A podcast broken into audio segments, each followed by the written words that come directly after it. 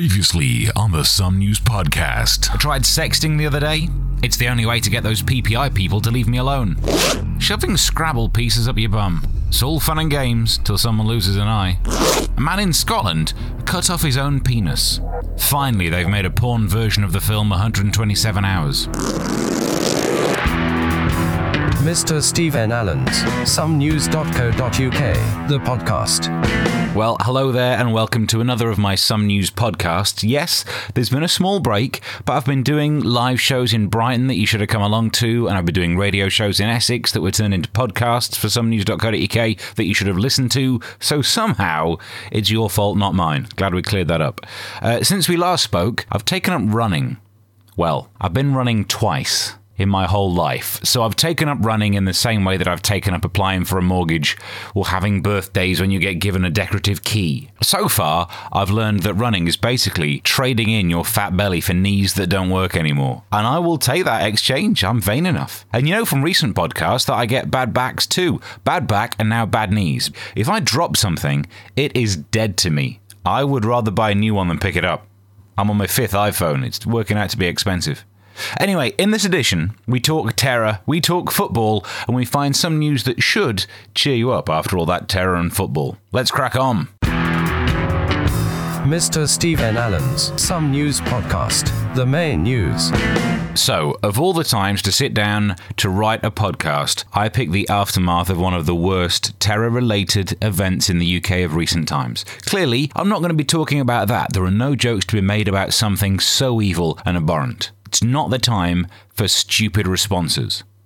Which is a motto that maybe the English Defence League might want to live by. I don't know. They went out attacking mosques, attacking Islam because of the actions of Islamic extremists. It's kind of focusing on the wrong words. It's the extremist parts that we need to watch. And the EDL, English Defence League, don't have a monopoly on stupidity, as people took to Twitter to tell EDF, the energy supplier, to stop rioting. They thought the abbreviation for English Defence League was EDF. I blame the schools. And they say that GCSEs are getting easier these days. They also think that GCSE stands for British National Party, so it's a slippery slope. I wonder if it happens the other way around.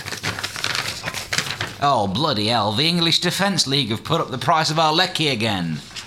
Don't they know we're white? It can get confusing, though. Did you hear that the uh, EDF went on a riot? No, that, that was the EDL. Aren't they the ones who sang You're Unbelievable in the 90s? No, that's EMF. Making babies with test tubes? That's IVF. No, I doubt the International Monetary Fund has got time to go on riots. That's the IMF. Chipboard? MDF. Monosodium glutamate? I never touch the stuff. Oh, you're an idiot. All right, all right. That's a little OFT. What? Over the top. No, of course. It's easy to remember. English Defence League. It has to sound like a set of football games where no one ever scores. Just as dull as most football. And oh, now, there's something I've learned from doing these Brighton Festival gigs. You can joke about terrorism, you can joke about Jimmy Savile, you can joke about anything. You say something about football, and a room full of grown men will get very upset. I did a bit about Sir Alex Ferguson retiring. I was just saying that, okay, maybe it was front page news for one day, but front page for five days? I mean, basically, all the story is, is a man who's old enough to retire retires. It's what old men do. They retire or they die. He got the lucky option. Why is it such a big story? You don't get the same level of coverage when other people retire.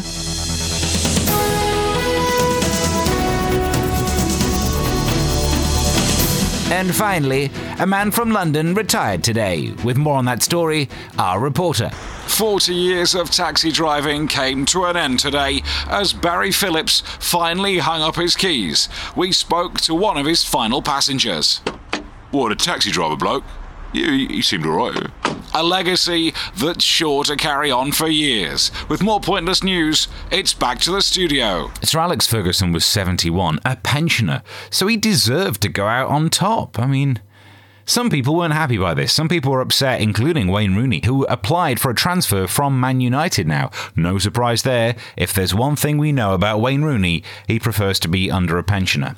So I put it to you that some people take football too seriously. And here's proof. Brighton had to formally apologise to Crystal Palace following what was called an unsavoury incident, where someone pinched off a turd in the away dressing room ahead of the Championship playoff semi final at the Amex Stadium. By the sound of it, it should be Andrex Stadium. I mean, who drops a log as a protest? And how do you do it? How do you do you plan ahead of time and bring it in a box, or do you just try and leave it till the moment and then do it when you get there? Here's what I think of your stupid football club. Oh, hang on. Oh, oh, I shouldn't have eaten that cheese yesterday. Oh, pass me that newspaper. This could take a while. It said in the newspaper, excrement was found ahead of the second leg. Now, either I don't know anything about football, or that's an odd way to describe a bottom. Um, Ian Holloway, Palace manager, said, to thank that person, whoever it was, because you did me the biggest favour ever. I didn't have to G anybody up, I just had to calm them down. and buy a Glade plug-in, I guess. In the meantime, that I don't hold that against people, I believe things like that come back on you. Splashback, ooh. So maybe, maybe if you want to give credit to whoever that was, he got Crystal Palace to play like that, whoever it was, it might not be a he, you never know. Well, of course it's a bloke. Don't get me wrong. I hate it when the media often assumes that all criminals are men. Come on, we're talking about someone who is that passionate about football and can go to the toilet without a friend coming along for a chit chat. That's definitely not a woman. The somenews.co.uk podcast. With so much nasty news filling the papers, I've tried to find something more positive. I think the best story of the last little while has been that of the woman who was found alive in the rubble of that collapsed factory in Bangladesh 17 days after it happened. She was down there for 17 days. Means she missed the biggest news in the world that Sir Alex Ferguson resigned. That'll come as a shock for her. She lives in Bangladesh, so she's probably a Man U fan. She probably had the away kit. Heck, she probably made the away kit because the factory that collapsed was where Primark had some of their clothes made, and it's it's terrible. You see the pictures, the mess, the devastation, clothes strewn everywhere. But hey, that's what Primark shops are like. Now I, I know I did a switcheroony joke. I shouldn't do the old switcheroony joke on such a serious story, but you know, you look at the pictures, the suffering, the poverty. But these people still shop in Primark. I did it twice. I've done the same joke twice. Same. But should, you're right. I shouldn't do cheap little switcheroony jokes when it is a serious issue. I was reading of the risk of disease, the smell. But those are the people who shop there. Uh, three times. I'm not doing it anymore. Fine. Um, as the woman was lifted from the rubble, crowds at the site broke into cheers of "God is great." That's a bit of a slap in the face for the rescuers, isn't it? If I were there, I'd be thinking, "Oh, really? Oh, where was he when I was lifting the rocks with my bare hands for the last five hours?" Oh, God gets all the credit. I think you'll find if you check the insurance claim, it was one of his acts that caused this. This story made me realise that I've been on my diet for too long. I read in The Guardian Reshma Begum survived 17 days by eating biscuits. And I thought, oh, biscuits. I've had no carbs for three weeks and exercised every day. She was snacking and hardly moving.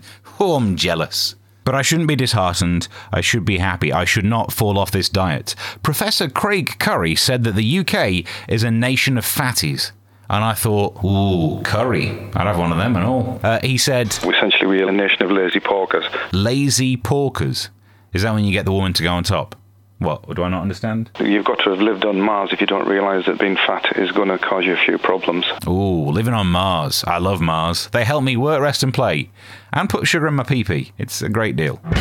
The somenews.co.uk podcast. Another story to restore your faith in humans. A thief has left an apology note and $140 to a couple whose alcohol that he's been nicking. Leo and Dee Samad from Kentucky, US, had their beer stolen from their back garden for the past several years. Oh, they have beer stored in their back garden. Don't you just hate it when bad things happen to classy people? But last week they noticed there was a note left there which read, Enclosed is a sum of cash that my friends and I owe you and your family to repay you for all the times we've stolen from your poolside fridge slash bar over the past years. Basically, they've paid off the world's longest ever bar tab. And now they have a clear conscience. And the family might now get sued for selling alcohol without a license. So it's a win win, really. is isn't it nice, though? Making amends is one of the 12 steps of recovery. So he probably had a good excuse for nicking that alcohol. I see what's going on. But we should all do it.